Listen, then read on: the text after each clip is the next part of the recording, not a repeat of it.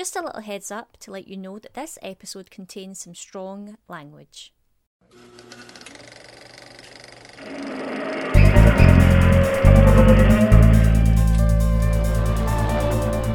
talking to me? Do, do, do, do, do. Do not, do not. There is no try. Hello, I'm Rebecca, And I'm Gary. And welcome to episode 28 of Choose Film, a real retrospective podcast where we take a deep dive into a random film chosen by our guest host. Each season, we will pick a particular theme, and this season, it's cinematic classics. Today, we are joined by Liv Wilkinson, who has decided that this episode we will be taking a look at Fargo. So, Liv, thank you for joining us. Thank Can you for having me. um, can you tell us a little bit about yourself? This is the worst bit because I could talk in the third person and say, "Liv is a graduate," or I could, or I could, I could be modest and say, "Liv is lost."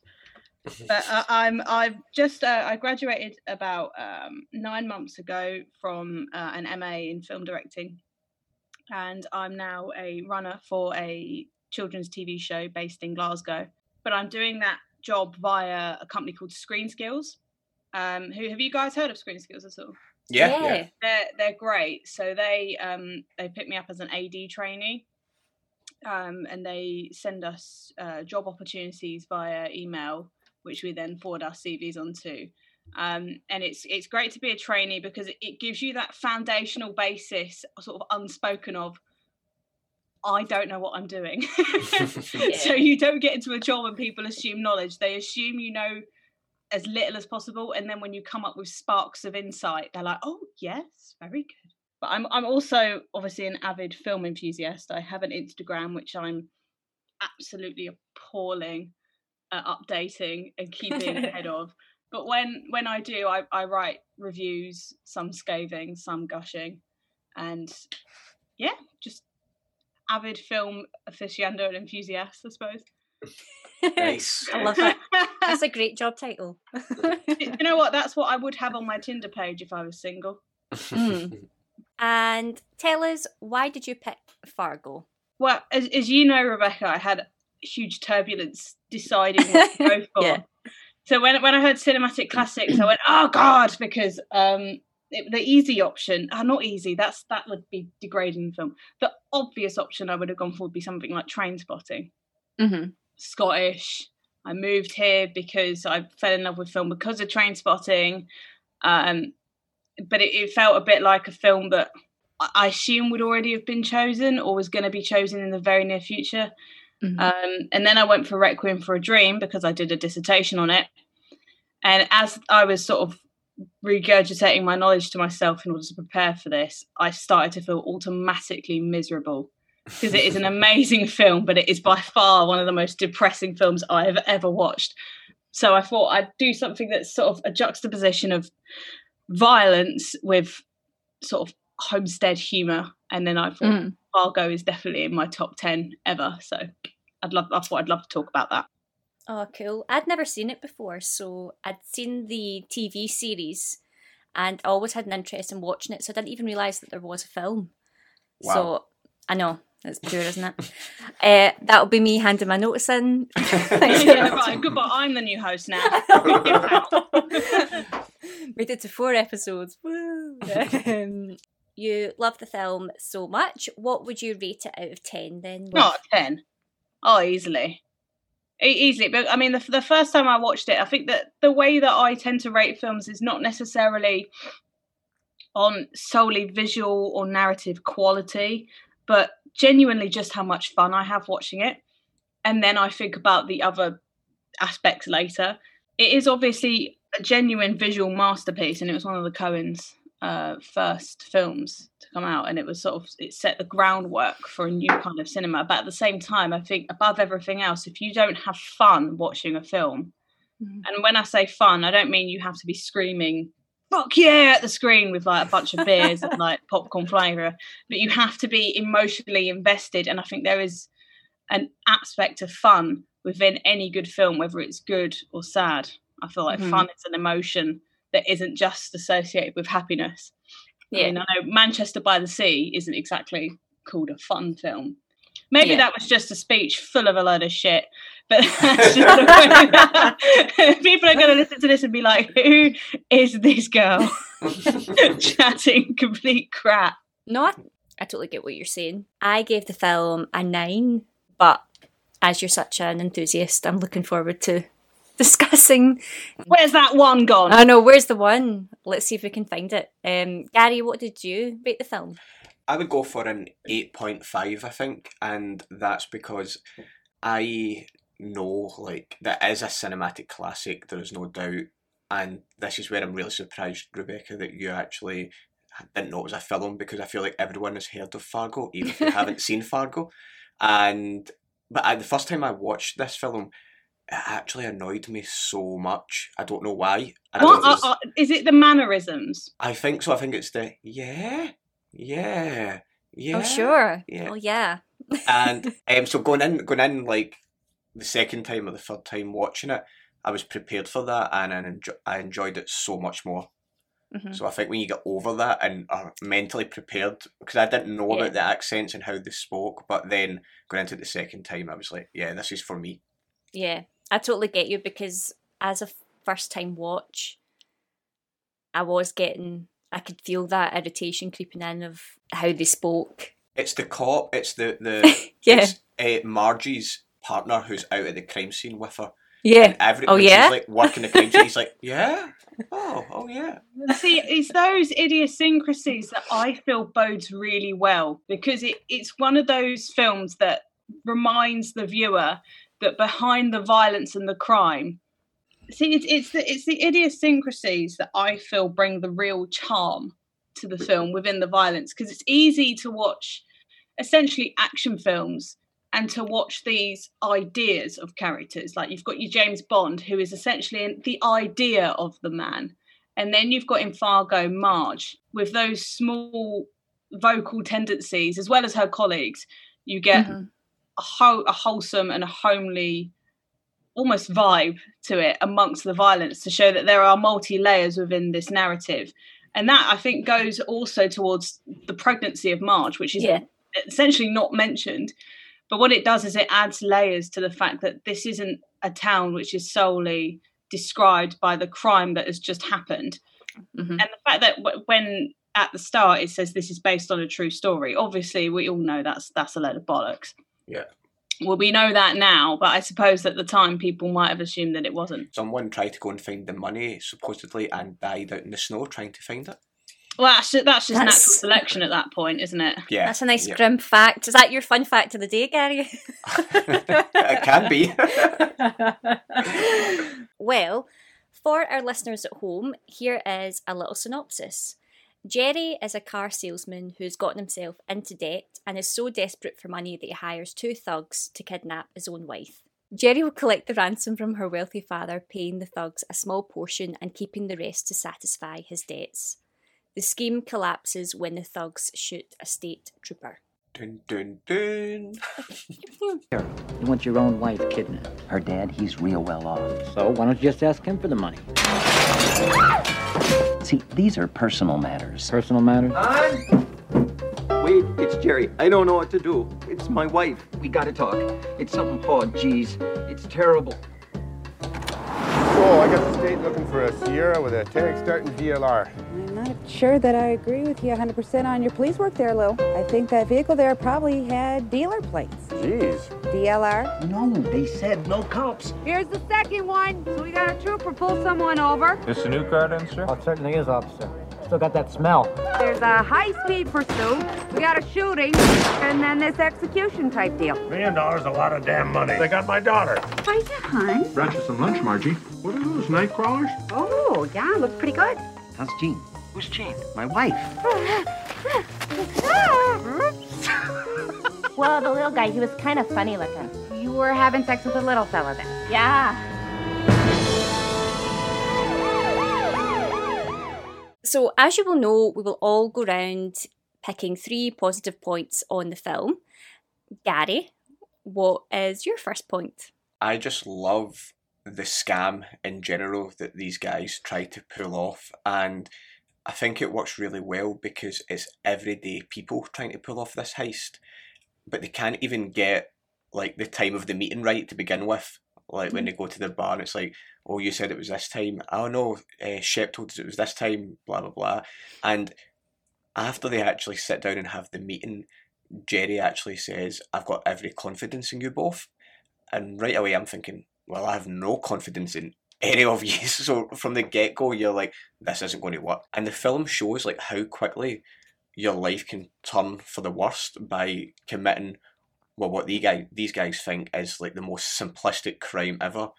But the problem is Jerry keeps changing the rules, and then so do the the kidnappers. Then the stepfather gets involved, and just other small things like they try and kidnap Jerry's wife in broad daylight when there's these big bay windows, and I love that scene where the kidnapper goes up and he's balaclava and he's, He's looking, looking for her, and he's like searching the house, and she's sitting watching him, and he just can't see her. So just small things like that as well. And when the police pull over the two kidnappers and Carl, Steve Buscemi, he says to Jerry's wife, keep still back there or I'm going to have to kill you.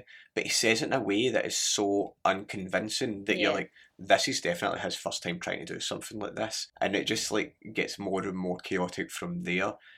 When everything goes haywire, the kidnappers ask Jerry for more money. I think they ask him for like 80,000. Mhm. And Jerry pretends that he can't get that money, even though he's asked the dad for like one million pound.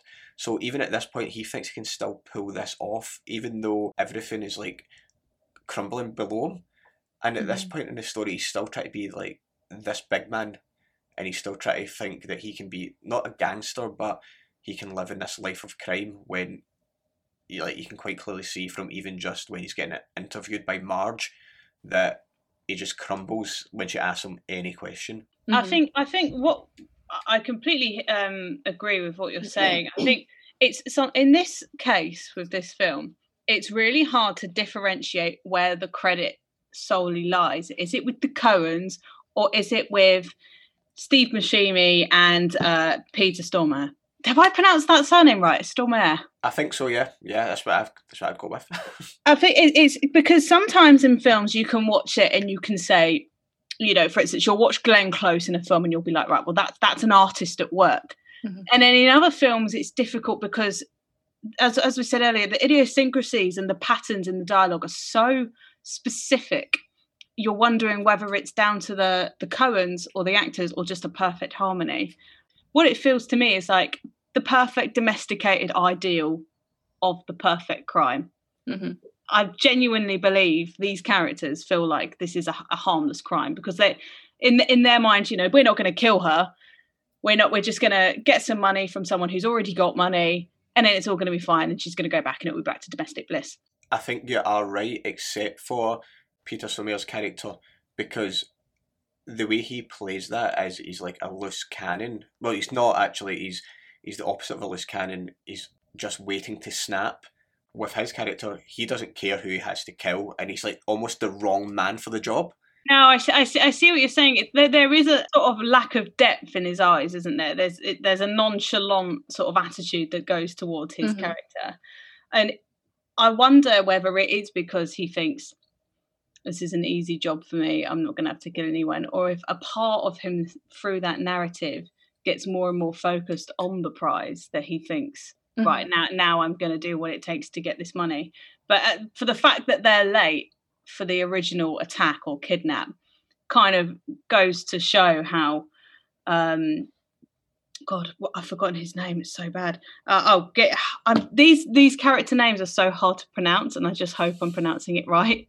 Uh, Gare, Gare. That's what I was going to go for. Yeah. Yeah, yeah. Character seems to be um, so unfazed by it. The fact that they're not even there at the right time. That Yeah. perhaps there is something that's lacking in the beginning of it that grows within him towards the end. But there's a really interesting uh, scene where Carl tries to have a conversation with Gare, and he just he just can't be asked. There's nothing in his face. There's nothing in his attitude. It also makes you wonder about how much he cares for the money because obviously towards the end he um, kills Carl uh, with the, the wood chipper and there's no chance of him getting the money at that point. Mm-hmm. The whole scene, which is so funny, where he's like, "I'm keeping the car." He's like, "No, we need to split the car," and it's like, "How the fuck do you split a car?" And he's just saying that because to, uh, almost to wind him up, Gear or whatever his name is, um, has already made a decision to kill Carl at that point, and he's like, Yeah. "I'm going to wind you up before it." I don't know. I, I think he's almost a complete psycho. I think he is as well. He's very he's quiet all the way through, and immediately at the beginning, you kind of when you see the three characters, it's almost as if okay, Carl's running the shots, he's in charge, and they've got this kind of like brotherly, weird kind of double act relationship where you feel and trust that Carl is in control. So when they're in the police car and he's like, "I'll take care of it," eh, sorry, when the police arrives and pulls them over and he says it's okay i'll take care of it. He trusts that and you're like okay. And then immediately we've just had this huge twist of Gare going no no i'm going to take care of the situation now. So much so that he then carries on to kill the the car that drives by and he just takes matters into his own hands and i feel like carl's underestimated him and it kind of questions what the relationship is that how long has he known this man for like and how he knows him. exactly yeah Where, yeah, where on earth do you begin to meet somebody like that? of course all three of them sort of underestimate this scam when jerry tries to cancel it going i've had a change of plans. It looks like i'm going to get an investment from from my father-in-law anyway. Can we cancel it? And he's like no no i can't get in touch with him. He's like okay no problem. Thanks anyway. Like it's like uh these people are kidnapping your wife. Like there's all of them underestimate in a, in a weird quirk of narrative, um, if anything, Gare is the least psychopathic out of all of them because at least his psychopathic psyche is in correlation with his tendencies. Jerry, however, has these sort of grounded, stumbling, fumbling, domesticated tendencies, particularly in his um, vocal inflections Mhm. that doesn't correlate to the fact that he has just tried to orchestrate the kidnapping of his wife. Mhm. So there, there's something that I can associate. What? No, I can't associate. Sorry, I'm not. I'm not psychopathic. There's all gonna- so some people would say I am, but there's there's something to be said. I think for the fact that Greer is, and I, am so scared that I'm just butchering his name. It's fine. But Greer, I don't think he's listening, and it's also a character, so he's not. but there, there's something to be said for the fact that at least his character is in correlation with his actions. What's what I find more sinister is people who aren't in correlation Mhm. with their psyche. God, there's so many. There's so many layers to this film. It's so impeccably written. Even when Jerry um, finds out that he doesn't quite find out what's happened, but Carl phones him and says blood has been shed, Mhm. and at no point does he even worry what my wife. Yeah He also just then thinks, "You're not getting any more money. We've already came to an agreement. This is Yeah. the deal." And it's weird because any non person would be like, "What do you mean blood has been shed? Whose blood? Is she Mhm. okay?" And there's none of that. He's quite cold actually.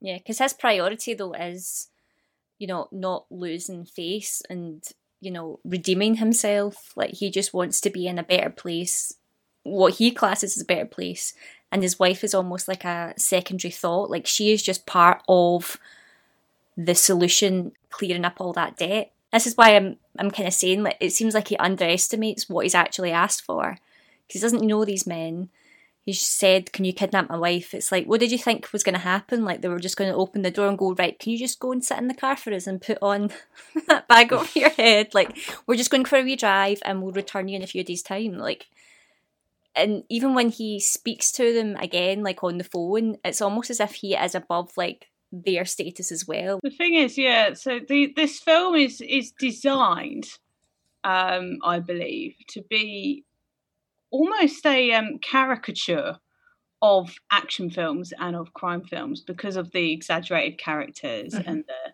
juxtaposing humor that s- some people believe is sort of almost like comic relief as opposed to something that actually adds to the narrative. I think otherwise, but the thing is as well the living where the characters live, there doesn't seem to be much of a life, and there's that need for thrill and adventure. And Mhm. because the towns are so quiet and everyone seems a bit almost, they seem to be in their nine to five jobs, they've got their routines, they go home to their family, have dinner. The mum seems to be a stay at home mum, and things like that. There's this idea of we can have a bit of thrill here, and as you said, nobody's going to get hurt Mhm. and it just and but at the same time i feel like these characters because there's no sense of thrill they're almost all about to snap even take the the guy that comes into jerry's office uh, to do with the, the coat of paint that's been put in his car. Mhm. like he's about to actually flip and i think it is because there's nothing else to do in this town. So when something goes wrong or there's a reason to get emotional they take it to the extreme. I think also that's that's part of the reaction from Marge and her colleague when they first initially go to investigate the crash that occurred um, from the shooting, and this this is, you know, this isn't a town where things extreme occur. Unless Mhm. they do, they're freak accidents. So there's a there's a sense of um, not so much lack of compassion, but lack of understanding of the severity of the situation from Marge and her colleague. Yep. And you get you obviously get that from the mm, yards and the how the conversation will digress into talking about food, for instance. Um, or how Marge gets a call very early in the morning, and the first thing that her husband thinks of is, "I'll make you eggs before you go to work." Um, also, by the fact that a woman who is ex- the uh, obviously the third trimester of her pregnancy Mhm. is still out on the field, out with what is seen as an ex- well at, at the time is seen as a, almost like an extreme incident as opposed to an extreme attack. So Mhm. yeah, the the the small town element of it only plays to its favour to how extreme it is. I think if something if this if this was set in somewhere like New York City or LA, I don't think the film would have quite as impact as it does. It's a bit like when um, with Hot Fuzz, I guess. I don't know why it makes me think of that, but that whole like big cop in a small town of it's not expected of them to be associated with that level of crime. What's your first point, Liv? Uh, this is actually pretty much why I chose this. So when I was studying, um, I learned a director's technique called beats and verbs. The beat is a section of the script that consists of uh, an acting verb for an actor. So, for instance, you'll have a part of the script where, say, if you've got two characters, in the in the point I'm going to make, it's going to be Marge and Jerry, where Jerry will be um, passive and Marge will be insistent, and that can change through one line. So, for instance, there's a scene where Marge goes to see Jerry um, in his car lot because she's investigating a missing car. And obviously, the missing car is associated with the scam. So, there's um, a scene where Marge comes in and she says, um, Have you got this car on the lot? And he says, uh, No, we don't. But thank you for coming in, essentially. And she remains persistent. So, it's a new beat. And what I would assume would be her, her acting verb, if that's what the Coens did, was that her verb would be insistent and uh, Jerry would be dismissive. And that would be one beat. And then the beat would change as Jerry snaps. And there's a moment in there when Jerry really tries to proselytize his innocence. And he does it in an aggressive manner, which is something that completely changes Marge's character that we've seen her in the entire film through the whole film, she remains fairly open. She's honest. She's hospitable, um, gentle, you could even say. And then suddenly she begins to be more It's quite like authoritative and quite authoritative. That would be the way. Yeah, that's the, Yeah. that's the best word for it. More authoritative, more orthodox to her job. Yeah. And within the script, there's so many moments where basic elements of the dialogue, it could just be an eh inflection or an oh inflection that completely changes the way that the scene dynamic works. So when you watch the scene, you don't just come out watch the scene. You think, okay, this is a light-hearted conversation, or this is a heavy conversation. This is a confrontation. This is a. There's so many mixed emotions within the dialogue, and so many that actually juxtapose each other. Some people find the comedy within the dialogue and within the idiosyncrasies of the character to be uh, a little bit hyperbolic Mm-hmm. and consider them to be exaggerations of what Minnesotan residents are like. I've I, I've only met two people from Minnesota, and I have to admit they are nothing like people in Fargo. but at the same time, Minnesota's a big place, and so although I've gone the very long way about explaining it, and I apologise. What I think one of the points that I really like is the fact that the Coen brothers carefully constructed every single eh, oh, oh no, oh yeah, every single bit was perfectly composed as though it was written like a song. The actors were not allowed to change a single bit of it, which for some actors they would find a little bit annoyed and uh, annoying because you know they like to have their own take on it. And I completely understand that if you're playing the character, you must own some of the character. The Coen brothers insisted that these were all there for a reason. It's almost as though they were writing a script in the nature of a song. And I've heard, I can't remember who said it, but I remember listening to a YouTube video or a podcast and uh, someone saying if the script doesn't read like a song, something's wrong. Oh, that rhymed. Oh, you're a poet and didn't know it. we could go on all day with it. I know. Um, I know. I think you're absolutely right, and especially in that scene with uh, Marge and Jerry, when there is that sudden shift. And what's great is half of that shift is actually done with just her facial expression as well, Mhm. and the beat that's placed in there because there's like this ugly pause when Jerry shifts his tone. Her whole body language, as well as her dialogue, everything changes. It's almost like when a kid talks back to their parent Yeah. and the parent takes that pause and it's like you watch your tone with me that's Mhm. the kind of feeling that you get from it and i Mhm. think after that she knows something's up and that's like Yeah. her drive to f- to work this out now Well, what's interesting is the scene that um that is shown prior to it is a scene where she meets an old an old friend from college, and he tries it on with her. Essentially, she's happily married, and he tries it on with her. Um, he lies to her in order to try and get to her. Yeah. He lies about his so-called wife, etc. Mhm. Um, and there's a moment where you see her in her police car and she's contemplating the sentiment of lying. Despite being a police officer, it's the sentiment of lying that, that leads her to think something's not right about Jerry. She's met Jerry before, but she's waiting in the car. She's thinking to herself, someone who I knew and trusted lied to me. I've got, It's I've got to check this possible. out. Yeah. Yeah. And it's with that sentiment of lying that she comes in and you can you can tell she she's got a game in her Mhm. and i feel like this isn't mentioned in the film and i think it's good that it's not mentioned but she's obviously heavily pregnant and i believe she feels underestimated because Yes. of that and she fe- and she feels as though she's overlooked because she's pregnant and because she's a woman in the police force and there is a certain element to it where Jerry does switch his mood shifts and his mood becomes incredibly condescending to her um, denies her of any sort of intellectual credit maybe because she's a woman because she's pregnant because she's physically incapable of running as fast as he is as you see him dart off in a few minutes.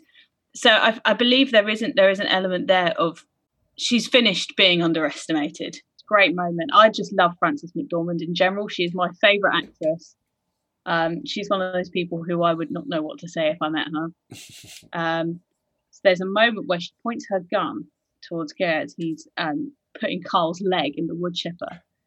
And her facial expression, it's like one of those when a child has just seen their brother do something incredibly naughty Mhm. and they're, ab- they're they don't know whether to scream or to shout, but she shoots. And it's her facial expressions that really come out. I don't know whether that's a really rubbish example, but that's the only way that I can really put it on the spot. Well, it Yeah. goes back to what we were saying earlier about how this town hasn't really witnessed anything like this, and so at that point with the wood chipper, after everything else that she's been through, it's like the call to action. Like she's now going to have to show that she is a cop and she knows what she needs to do in these circumstances that, as a cop, she's not normally in because it is such a quiet town. Yeah. And just because it's a quiet town, it doesn't mean that she can't handle these horrid acts of crime she's like she can take charge and she can be that cop that you would find in something like I guess as we said earlier New York or these gritty places Mhm. yeah But the, the script the script has been so meticulously written and it's so interesting to see how it has been decoded and to see how it's been broken down into making these extraordinary characters which I don't think you see in any other film. I don't think you'll find another film with such grounded yet eccentric characters. No, well, that takes it very nicely on to my first point, which is sort of what is said between the lines, like the politeness, this whole like idea of like subtext of you you absolutely know what she's thinking and both of them know exactly what they're talking about in that time when she goes back the second time. There's that conversation of um I know you you know about this missing car and he's like, Well, I know that you know, but I'm not gonna admit anything and it's almost like this like underlying like conversation, the true conversation underneath. But we don't speak that way. We speak in a really positive or like um polite, interesting, like you know, Jerry says several times, Look, I've been really accommodating and really understanding, but I don't know, it's just a very interesting way of how they use the dialogue and what is actually being said under the line, but they don't choose to do that. They choose to do something really different and really interesting, which is just so captivating as a viewer because you're like, why would they not be screaming and shouting at this man? Or why would she not be furious at him lying to her in that uh, interview where she's asking where the car is? She knows that he's lying. Why does she not come out and say it? But I just feel it's just so much more interesting, so much more depth, um, which again just lends to the characterization. yeah I think like that scene with the that we've quite clearly dissected quite a lot I think it's because like the two of them, as you said, Rebecca, the two of them know what each other is thinking, and also as a police officer, I guess there is that part of you that has to be civil, even if you think the person is guilty. But it's the way in which they do it, and it takes it back to that thing of like how your mum would speak to you or whatever, because there's a car missing, and she's like, "Well, just go check, go check the car lot," and all he can do is try and wriggle his way out of that, Mhm. and it's the same idea when you know, the guy that's always on the phone to him asking him for the license plates. And he's like, okay, I'll fax it over. And he's like, no, no, don't fax it. I've already spoke about this. You can't fax it. He's like, okay, I'll send it over. And it's Yeah. basically, he's basically like a weasel. He's just like, he's like a wee weasel and he just is trying to get out of all these situations by using, by using dialogue and nobody is falling for it. And that just puts more weight under that character. And it is kind of the same with like the Steve Buscemi's character and Peter Stormare's like the dialogue that they have. They, like they could be talking about anything like that scene in the car where they're just driving and Carl's trying to start up a conversation. Gaear is giving nothing away, and that obviously you're almost then waiting for him to snap later on. So by using dialogue it's about absolutely nothing, it's their reaction to that dialogue that says so much more. Mm-hmm. If that makes any sense at all. Gary, what's your next point? So my next point is basically the way gender is looked at, I think, in this film as well, because all the men are pretty much men who think they can get this deal of a lifetime and it's all about money and being the big shot and they're actually all in fact idiots. Mhm. Like every one of them. So you've got, as we've spoke about, Jerry who wants to be this big shot and he's not respected by his stepfather. He's looked at as a bit of a loser. So he himself then doesn't really feel like a man.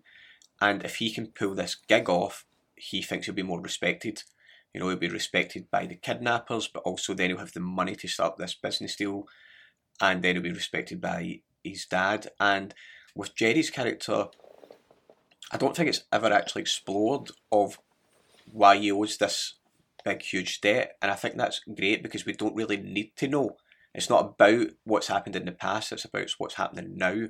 Mhm. And so, for example, when Jerry asks his dad for a loan, and he's like, it'll be a good investment, it'll be good for um, the wife and son, his stepdad says to him, you don't need to worry about them.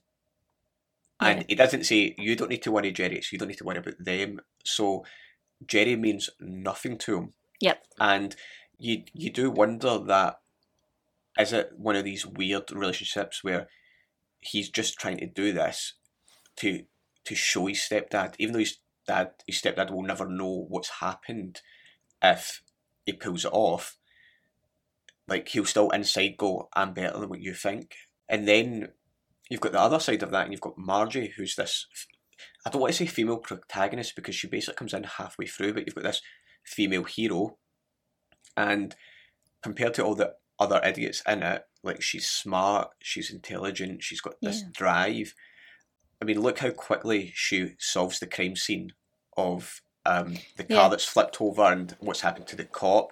And the other cop is um, standing there with his coffee, just agreeing with everything she says. So, like, she'll go, Oh, it looks like this guy's quite a big guy because of the size of his footprint. And he's just like, Yeah, yeah. And that, that's all it says. But Margie's also great be- because she doesn't think she's better than anyone because she is smarter. So she Yeah. doesn't she doesn't slag the other cops be- like who are clearly quite idiotic compared to her, and even the prostitutes in the bar, like she's like, so what did what did they look like?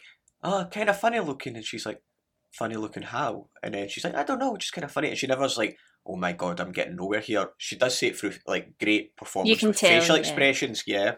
You know what? That's But- something that I was thinking as well. It is the way that she treats everyone with such humility, and she's got those prostitutes in the bar who obviously, you know, I'm a huge advocate for if you want to be a sex worker, be a sex worker, but at the same time, they're obviously lacking in, you know, intelligence where Marge makes up for it, and yet she never treats them like that. When they say, you know, it was kind of funny looking, funny looking how, what, just kind of funny looking, she goes, oh yeah, okay.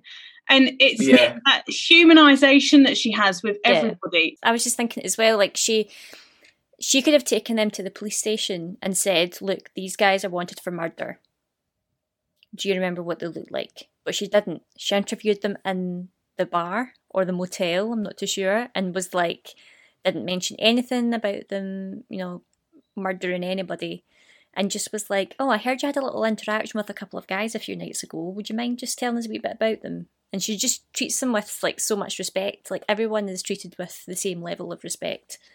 including the the guy that she meets, you know, um, who lies Mm. about. Yeah, Mike. Uh, yeah, so he he's obviously a bit creepy rounder, but Yes. she's still like he tries to sit next to her in the booth, and she's like, "No, no, thanks. If you can just um, stay at the other side," and he's like, "Oh, I'm sorry," and she's like, "No, it's just because then I don't need to turn my head." Which is clearly not the reason. It's because he's a creep, but she will never say that to his face because there's that act of kindness still there. that was one of the last scenes that the Coen brothers wrote in the film, as they felt they needed something to bring Marge's character forward a little bit more with regards to the, her depth of character and the depth of her life. Um, as a sort of gentle reminder that she is in this almost domesticated bliss, and that there are people who are out there to change that. Mhm. Um, I don't know whether that is the exact reason why they put it in, but I know that they wanted to put it in because they needed to give Marge something a little bit more. And I think without that scene, although from your first watch, you do kind of, I don't know about you, sorry, I watched that and I thought that was a, that was a weird turn in the story. I don't know why that was really relevant, but the more that you think about it, the more you're like, well, the character needed something to push her Yeah. further. She needed something to almost advance her in her way of thinking because before she you could argue that she was a little bit naive. Um, she was intelligent and she understood what other people were doing and she could read she could read people very well but at the same time she hadn't reacted to it. And then when he tries to get into the booth of her you do see a change in her character and then obviously you see her in the police car and that leads her to think right well i, I did something then. I've got to do something now. Yeah. Yeah, I, I think I don't know I would call it naive. Maybe maybe with the the story of like the guy's wife um had cancer and passed away. Like she might be naive to believe that, but I don't think she's naive to meet up with him. I think that is almost that act of kindness. With, I think she knows deep down that this guy perhaps has always fancied her, but just out of respect respecting someone else, he's asked to meet. So I'll give him the opportunity to meet as friends, and if he tries anything, then that's the end of it. But rather than guessing that he's going to try something, therefore not meeting him, she's given him that opportunity to just be friends who both of them are in town that day or whatever. And then when he tries his moves, then she finds out he lies. She's almost done with him. Yeah, I, I never got I never got the um the feeling that she knew he liked him because I don't think she's one of those people who thinks other people fancy her. If that makes sense. I think you can like know someone maybe has fancied you in the past, but that doesn't mean that you find yourself like overly attractive or anything. Like you just take it as as is almost. I just I just didn't get that feeling from her that she she knew there was compassion. I I, I only get a sense that she's fundamentally someone who is a believer of friendships as as, as a a sole reason for interaction with her. I don't know. I, I just I, she just I just never got the imp- I, I always got the impression that when he tried to come on to her, she was she was quite shocked. Yeah, I got that. I, I got it as she was shocked at how fast he made that move. like He was he was pretty too. blunt, wasn't he? Yeah, but from like well, even just the fact that he phones her at like half eleven at night to then like start just talking to her, there's obviously some sort of obsession there. Yeah, I kind of read it as like perhaps maybe when they were at school or college or whatever it was, that it was almost as if there could have been a thing but there wasn't, and that when he Mhm. calls her, she's a bit like. I don't know, it felt a wee bit like unfinished business for me. And there's like a little bit of a look that she has when she says that she's going to the city. I can't remember the name that they give that actually. Is it Twin Cities or something? Yeah, I can't remember. Yeah, when she says when she says that she's um going, um her husband goes, "Are you?" And she's like, "Yeah." And I don't know, part of it always like kind of felt to me as if maybe at one point she had a conversation of, "Look, I nearly kind of this guy, like I used to like like him at school, and it never ever happened, and I've met you, and it felt risky when she was going to meet him as a first time watch." I mean, I didn't get that because I thought like the husband was just questioning it, as in, like, you know, everything in this seems to be a surprise to the characters. Like with the whole Mm. again going I back to suppose, like yeah. the yeah. So like she's saying, "I'm going to this city," and he's like, "Are you?" Like it's it's almost a way of making conversation, but they question everything. It's a bit like when someone from like a country country town says they're going to London and their family goes London or something like that.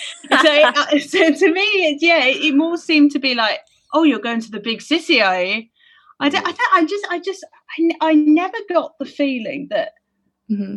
Marge is the kind of person to be aware of someone's romantic feelings towards her. I, I think when she when she was hit with the fact that an old school friend was trying it on with her when she's quite clearly unavailable, um, that is what that's what really pushes her. And I don't know whether that changes her whole character in its entirety or whether that just sort of opens up a door for her way of thinking. Mhm.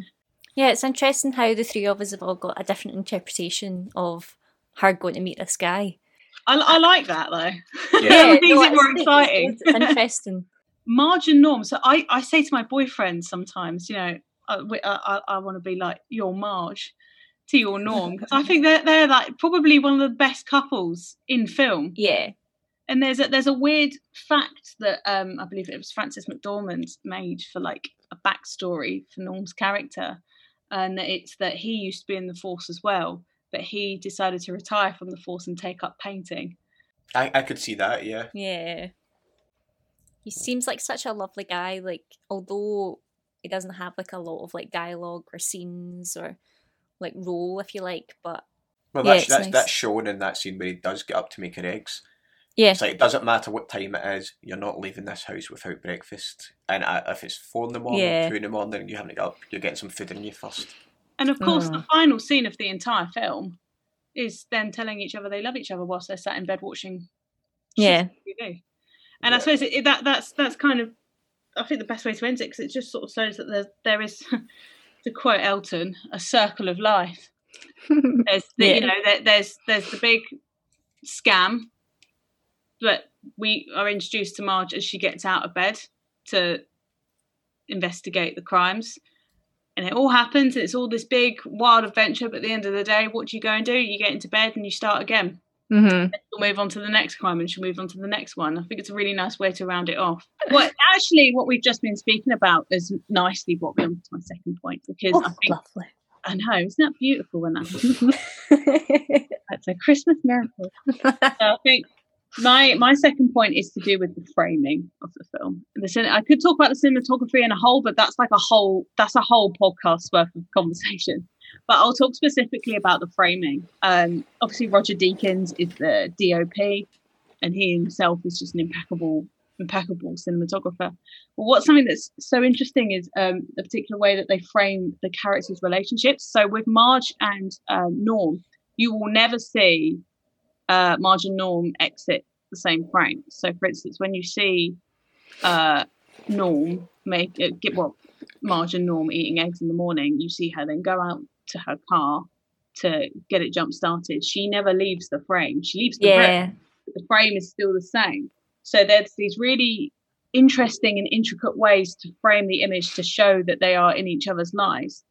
Um, there's also, the, of course, the epic landscapes.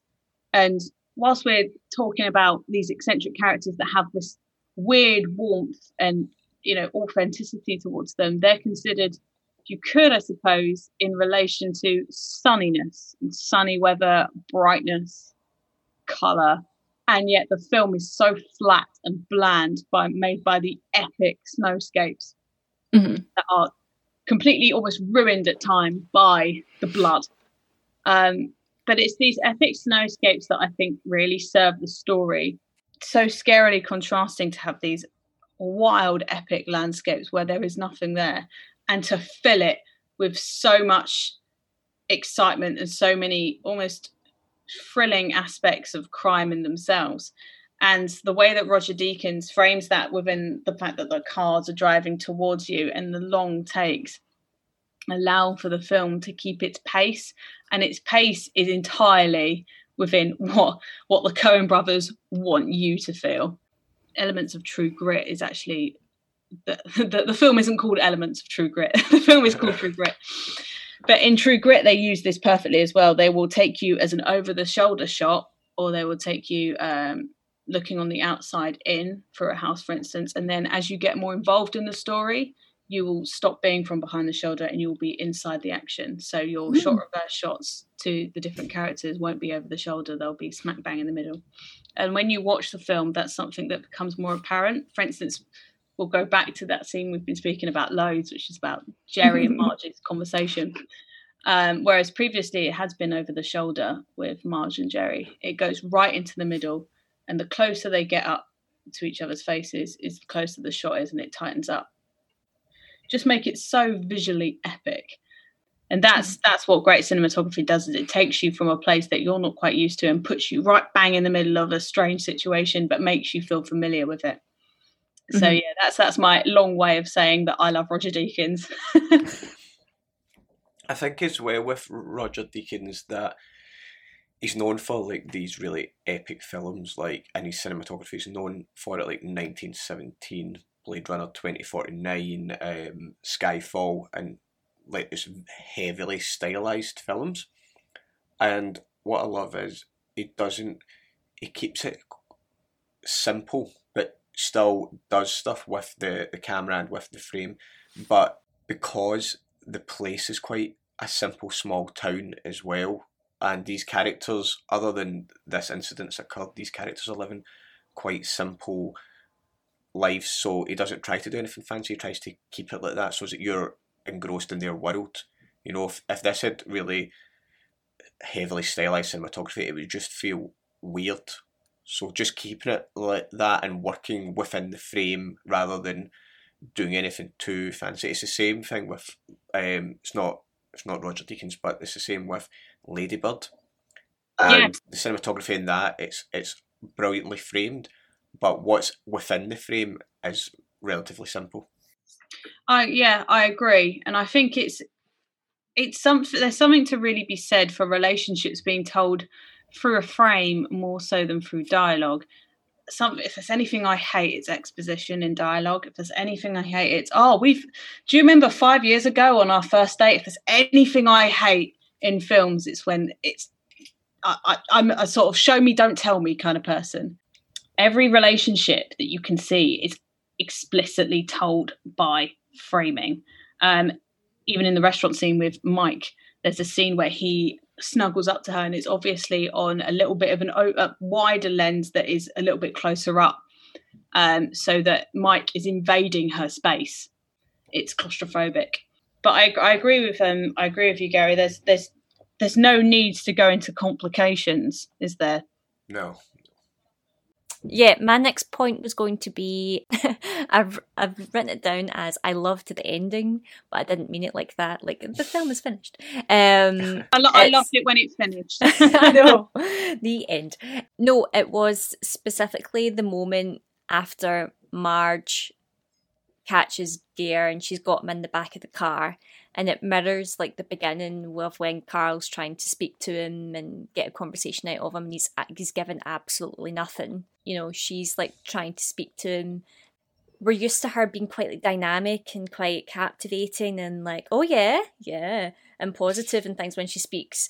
So that this moment of just like pan straight questions of why did you do that and you know she just it's like her pondering it over and again like that moment of when she realizes you know she, that she can't trust people and people are lying to her which is then pushes her into interrogating him and that famous scene that we've discussed so many times um, at the end it's it's almost as if not defeated but just quite like trying to understand and she even says that i'm trying to understand what that was all about and you know, he still says absolutely nothing. And i don't know i just really really love the scene and just to tip it off as well like they passed that big kind of lumberjack thing.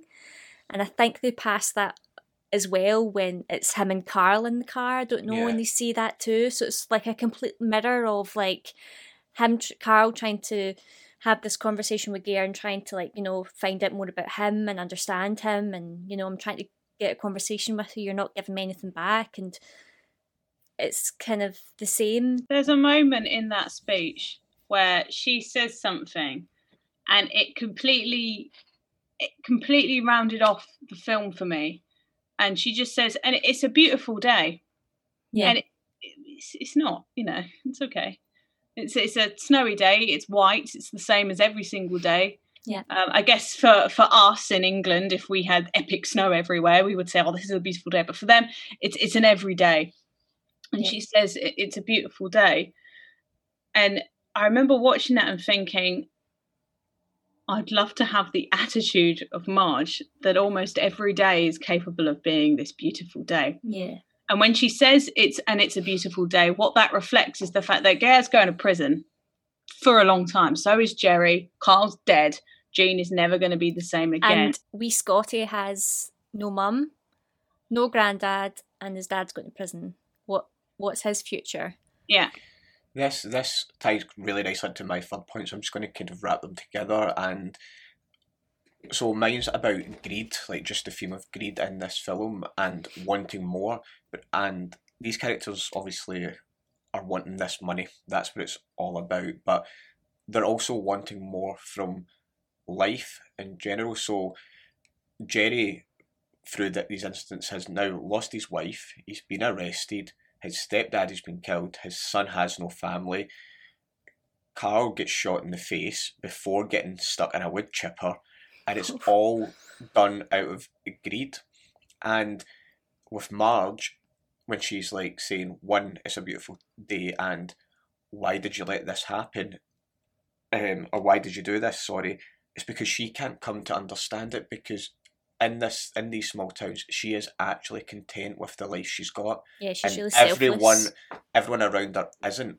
And that's the issue and that's why i think when she says that line it's a beautiful day because it is a normal day but to her normal days are absolutely fine. She's content with that so to her it is a beautiful day. And then when she gets home that scene with her and her husband on the bed and she comes into bed and he says they've just announced it. And as an audience viewer the first time watching it i was thinking oh they must be talking about like the news report and just announced Mhm. what's happened in in the small towns. But no they're not talking about the crimes at all or all this exciting stuff that's happened. They're talking about his artwork in relation to the stamps. They've just announced that and to the, those two that's all they care about. They don't care about the money. They're just Yeah. happy with what's going on in their wee family. They've got a kid on the way and and to them that that's what life's about, That's all not they money. need. That isn't not the, one of the final lines. You know, two months to go. Mm-hmm. Yeah. It's a great focus on different people's um, goals, I suppose, because everyone in a, everyone in the script has got to have a want. And I've written scripts several times, and the feedback that I always get is right. What does this character want? And it's so easy when you're writing to just get so caught up in the fact that you you what you want in the script is for this exciting incident to happen. But what you forget is why do people want it? Um, and that sounds so basic, but um, everyone's got such a distinct want. And I wonder whether Jerry's want is entirely greed or if it's for if it's greed for something that's physically substantial like the money or if it's greed for something different for I think it's. I think it's his his greed or his want is to to be known for something. To be respected. Yeah. yeah to to be feared almost because he is mm-hmm. completely walked over isn't he? He's this quite timid quite a, quite a we can say quite a weasel guy. Mm-hmm. He's a bit he's a bit slimy he's a little bit you know he creeps onto the woodworks. He's obviously never had any real respect in his life. And possibly this could lead to him receiving some respect if only it comes from himself Yeah. Mhm. Absolutely. Um, what would be your final point, Liv? Um, to be honest with you, I um, I, I'm going to go for the acting. To be honest, so as someone, uh, my my main focus when I've directed people before, and you know, I have I have very small experience in directing. Um, I've probably made about five short films. Some of them have been very short. Um, and my favourite thing to do above everything else is interact with actors. Um, as much as I love the editing process, I love the cinematography, I love going into production design. I think my favorite part is talking to the actors about their characters because I love seeing how they perceive things. I, I'm quite a talkative person anyway. I like discussing the psyche. I love going into why, who, how, where. Something that I like to do when when I have directed in the past is to ask irrelevant questions, such as um, I worked with a couple of your friends, Matt Boyle and Kyle Murphy. Yeah. And I worked on a film where it was set about a nuclear family in the 80s in Scotland. And I asked them each, who does Andy support, who was uh, Matt's character? And he said, Rangers, I believe. And then I asked Kyle, and he said something like Celtic. Um, I could be wrong, but they said two different sports teams. It was completely not in the script. It wasn't part of their character profiles. But what I like to do is I like to learn more about the character and how the actor perceives the character. And uh, Matt, I believe he said Rangers. I said why? He said because he's fiercely loyal, uh, because he's Protestant. But um, what what I find really interesting is to see how actors dissect their characters, and you can definitely see that in the performances in Fargo. Um, Frances McDormand, well, obviously she won her acad- first Academy Award for it. Um, and the really raw character authenticity and characterization she comes up with is one of someone who is capable of so much fuel and anger and you can see that in frances's performances in other films like free billboards uh you know you can see that in so many different um aspects of her career. She's she's been in nomadland. I hadn't seen that yet but i'm really excited to see what she does with that. Mm-hmm. But the diversity in her acting throughout the film it's actually pretty amazing considering her character as we've said is so grounded to few emotions and yet the inflections in her face show such a diverse set of emotions. As obviously someone's come into this town and committed this extreme crime you can see there are certain times where she does what the dialogue doesn't and obviously that's in service to the Coen brothers but also to her. And i have to say big standout for steve buscemi who i thought was brilliant in the film. Gaear was great. He's a great character but he was obviously quite one-dimensional. Steve buscemi's character however quite funny looking like yeah. but, but i think he was funny looking not because he was steve buscemi but because of his uh, incredible uh, idiosyncratic Well, I read that they they wrote that part with him in mind. Like he was always going to be that part. So when they said like, he's kind of funny looking, because actually that that's my final point as well. Is it Steve? I thought it was. I always thought it was Steve Buscemi. Am I? is it so steve i thought it was steve I don't know. Oh well. Yeah, it felt like because they all said it, you could imagine like him being off camera, like having like a little laugh to himself, like uh, very nice, thanks very much for that. But um, yeah, he was one of those characters as well where I kind of thought that at moments he was trying to be quite understanding, like with Greer and stuff in the car when he's like, please speak to me. You don't want to speak to me. And when he's like, I'm really hungry, I want something to eat. And he's like, okay, well, we'll go get you something to eat. And then we'll also go and have some sex. Would that be okay? like, he's, he's just like such a really interesting character. And then when he snaps after um, Shep, you know, is beating him uh, really violently, that's almost like the kind of turning point in him. Like, that's when he snapped. It's almost as if like he's he's been caught with his pants down, obviously, but um, there's a moment where you start to see Carl kind of like snap and everything, and it's like, oh my goodness, like he was keeping it together for so long, even when Gaear's, you know, chasing after people to kill them because they've seen him kill the trooper. Um, there's that point in the film where he just completely snaps and he's like, I want the money, Jerry. Like, there's, I'm not messing about anymore. I need the money. I, I thought that was like a really interesting character arc. Like, although he, he's like opposite to Marge, there is a part of him where he's trying to be quite understanding and positive, and then all of a sudden he's like, I've had enough. I just want my money and I want to get out of here. We're done. Yeah. All the Coen Brothers characters, whether they're a main character or just in one scene, they're all got their own wee quirks. Yeah. Which I absolutely love because no nobody in a way nobody's normal. So Yeah. you, your your small characters shouldn't be. Everyone has their quirks and their traits, and they make sure every character's got that. So Perfect. Well, um, does anyone else have any other notes or anything that they didn't like about the film at all that they would want to change? I, I- hate the amount of junk food that they eat because it makes me want to eat all the junk food. Mm. There's this one bit where um, Marge and Norm are in this weird sort of canteen, and Marge has two plates of food. Oh, the buffet, yeah. That's, and that just makes me want to eat. That's the only thing. The film, genu- uh, weirdly, the film makes me really hungry. I get what you mean. See, see that moment where they do go to the buffet and she sits down with the food. I turned to my mum and went, "Did you have a lot of cravings when you were pregnant with me, my sisters?" And she was like, "No, not really." But it was quite funny how like that prompted me to be like, "Here, did you have? Were you like that?" At the bit that I, but again, I think that's that's a really nice sort of characterization. Yeah. like just the the, the junk food habit, because I suppose that's the sign of a happy relationship, isn't it?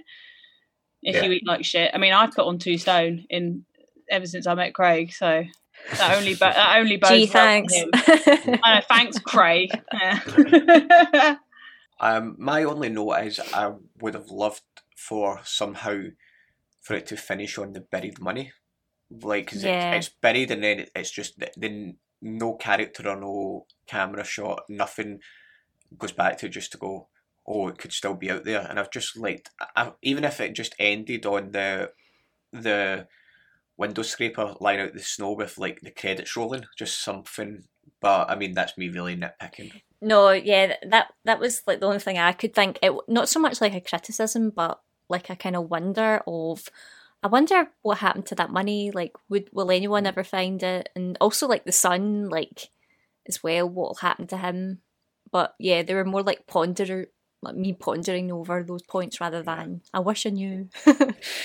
See, I, I don't feel that way. I feel like I like when some things are just left unsaid, and some and I think the imagination is far more capable Yeah. of picturing together something exciting to happen with that money than we than a camera could. I suppose the adage that that promotes is that the money's not important. The money actually, Yeah.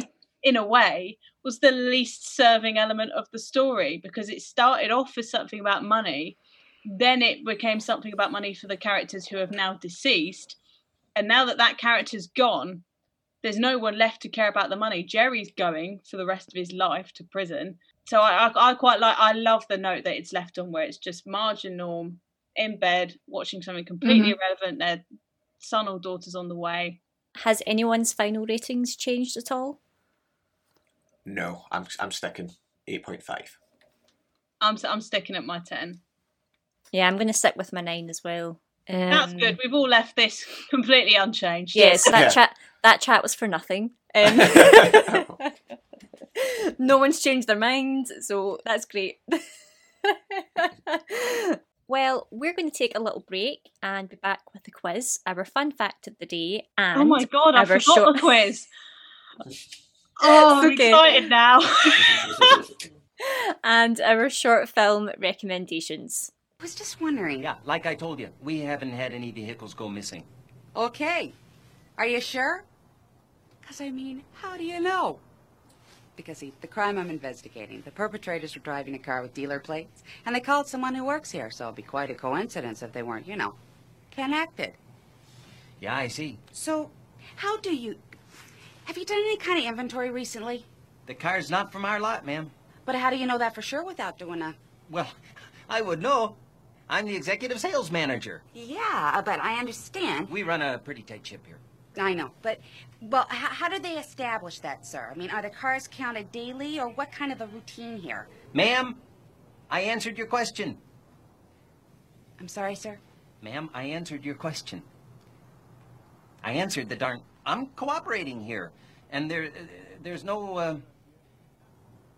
Sir, you have no call to get snippy with me. I'm just doing my job here. Okay, and we are back for our quickfire quiz round. Gary and I will ask Liv five questions each based on the film. And remember, if I don't get any right, this is going to be so embarrassing. I did. I did look up the trivia last night on IMDb, so I'm slightly clued up. oh, don't worry. Gary, do you want to go first? Yeah, sure. So, question one In which state is the city of Fargo located? Uh, Minnesota. Yep. What does Marge's husband make for her before leaving for work? Eggs. Yeah. You already, I know you already know the next one. What is Marge's husband called? Norm. Yes. What time were Carl and Gaear expecting to meet Jerry? Oh God. Right. Yeah. Don't know this one. Stab in the dark. Seven. Clo- half past seven. Just went completely blank. Um, when was the film released? Ninety-seven. 96. What? Shit! Really? 96. Yeah, damn right. Ninety-six. Why ninety-seven? What was the name of the motel that Carl and Gaear stayed at? I know what it looks like. No, I've, I've lost it. What is it? The Blue Ox. Bugger. No, I was I was never going to get that. To be fair. Um, who puts Jerry in touch with the kidnappers? Oh, so embarrassing. now, what what's the answer? Ship. I Um, swear I have actually seen this film. um, how much money are Carl and Gaear promised? Um, it well, it's an 80 80,000, isn't it? And then they bump it up to one million, but he promises half, so it's forty thousand. Correct. There's a lot of figures getting thrown about there. I was like, oh. When Jerry's wife runs from the kidnappers, where do they find her hiding? Bath slash shower. Yeah. And what does Carl use to dig up a hole to bury the rest of the money? Oh, he uses uh, it's this weird sort of stick, isn't it? It's like a little little trowel sort of thing. so what's the name of it? It's an ice scraper. That's it. That's it. I knew what I meant. It's a weird. Oh, I'm sure I can give you that one. Yay! I never asked to be the best, just not the worst. Now we're on to our fun facts of the day. Gary, what's your fact of the day? So, my fun fact is that Volkswagen have actually sold more sausages than cars. So, the reason for it is uh, with your car, you got a free pack of five sausages, and the sausages became so popular they started being sold in supermarkets. I read So- that fact somewhere. I think it's from the same site that I got mine. Yeah, if I was going to buy a VW, the one thing I think of is just sausages. Exactly. um, Liv, what would your fun fact of the day be? Right, so you know how everyone loves pandas, Mm-hmm. but but they're so lazy that they don't reproduce. So like Yeah. people have to go and sort of do stuff. Assist. Yeah. So the reason why they're so lazy is because they're actually allergic to bamboo and eucalyptus, which is what they eat. So they have over time evolved to be allergic to it. It gives them chronic fatigue. But because they're so lazy, the only thing they can be bothered to reach for is eucalyptus. so they through evolution have evolved to be lazy because they're so lazy they don't want to find any more food. Wow. And that is the circle of life. That is the circle of life. Oh, They're trying to help pandas as much as they can, but they don't help themselves. Okay, so my fun fact of the day, sticking on the animal theme, um, a sheep, a duck, and a rooster were the first passengers to take a trip in a hot air balloon. Were they? In 1783, the first hot air balloon was launched carrying a sheep, duck, and a rooster. I hope there Except- was someone operating the machine as well.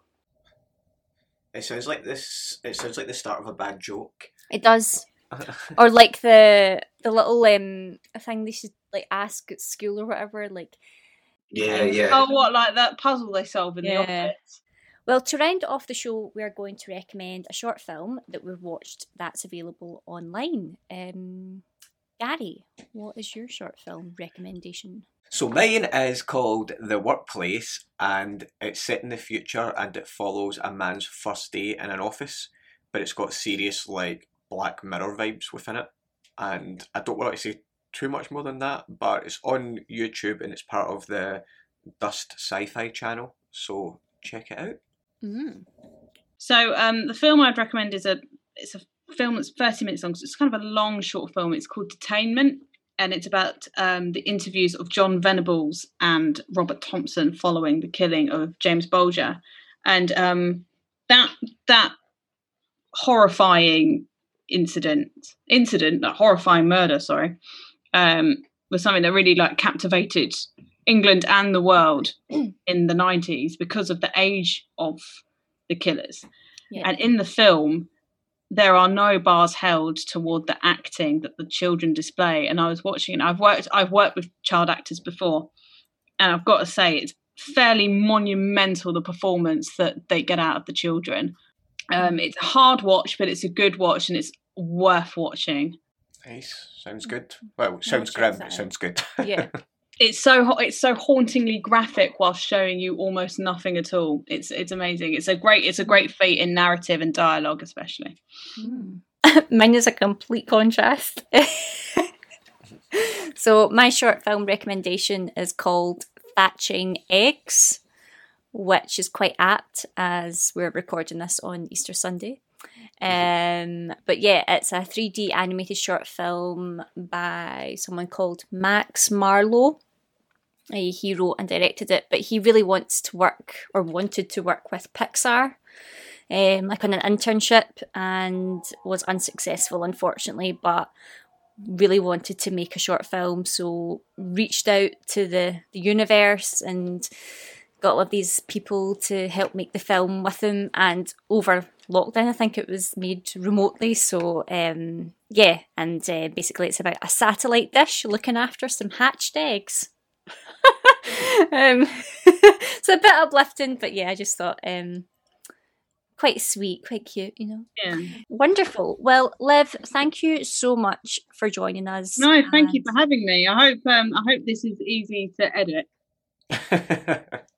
Yeah, good luck, Gary. can you let our listeners know where they can find you on social media and just keep up to date with you and any of your projects? Uh, yes. So my main account is Live Louisa. Um, on there, I sometimes also do chaotic cooking videos. They're just they're just nonsense, but somehow get a reception. it's all for attention. um, and then I've got also uh, Live uh, Film and Review, where I um, yeah discuss some of my favorite films. I do reviews. I do polls quite a lot of the time. Um, and that's also where I advertise the work that I have done. Um, the advertisement of myself is few and far between. Other than that, yeah, that's me. no, perfect. Um, well, I'm Rebecca Riddle, and you can follow me on Instagram at Riddle Rebecca and Twitter at Riddle R. and I'm still Gary, and you can still follow me at HughGPro on Twitter and Instagram. Still Gary sounds like a really good name for like a pseudonym. Oh, that's still Gary. oh, we've got. Don't worry, mate. We've got still Gary on the job. and if you enjoyed this episode, please subscribe and share. And if you're listening on Apple Podcasts, please remember to rate and review the podcast. You can also leave your comments and let us know your thoughts on. Please be nice to me. I'm very vulnerable. please send your compliments about Liv to choosefilmpodcast at hotmail.com. You can also comment and follow us on Twitter at Film Choose and on Instagram at Choose Film Podcast. You've been listening to Choose Film Podcast and join us next week for our discussion on the good, the bad, and the ugly. Thanks. Bye. Bye. This conversation can serve no purpose anymore. Goodbye. Bye.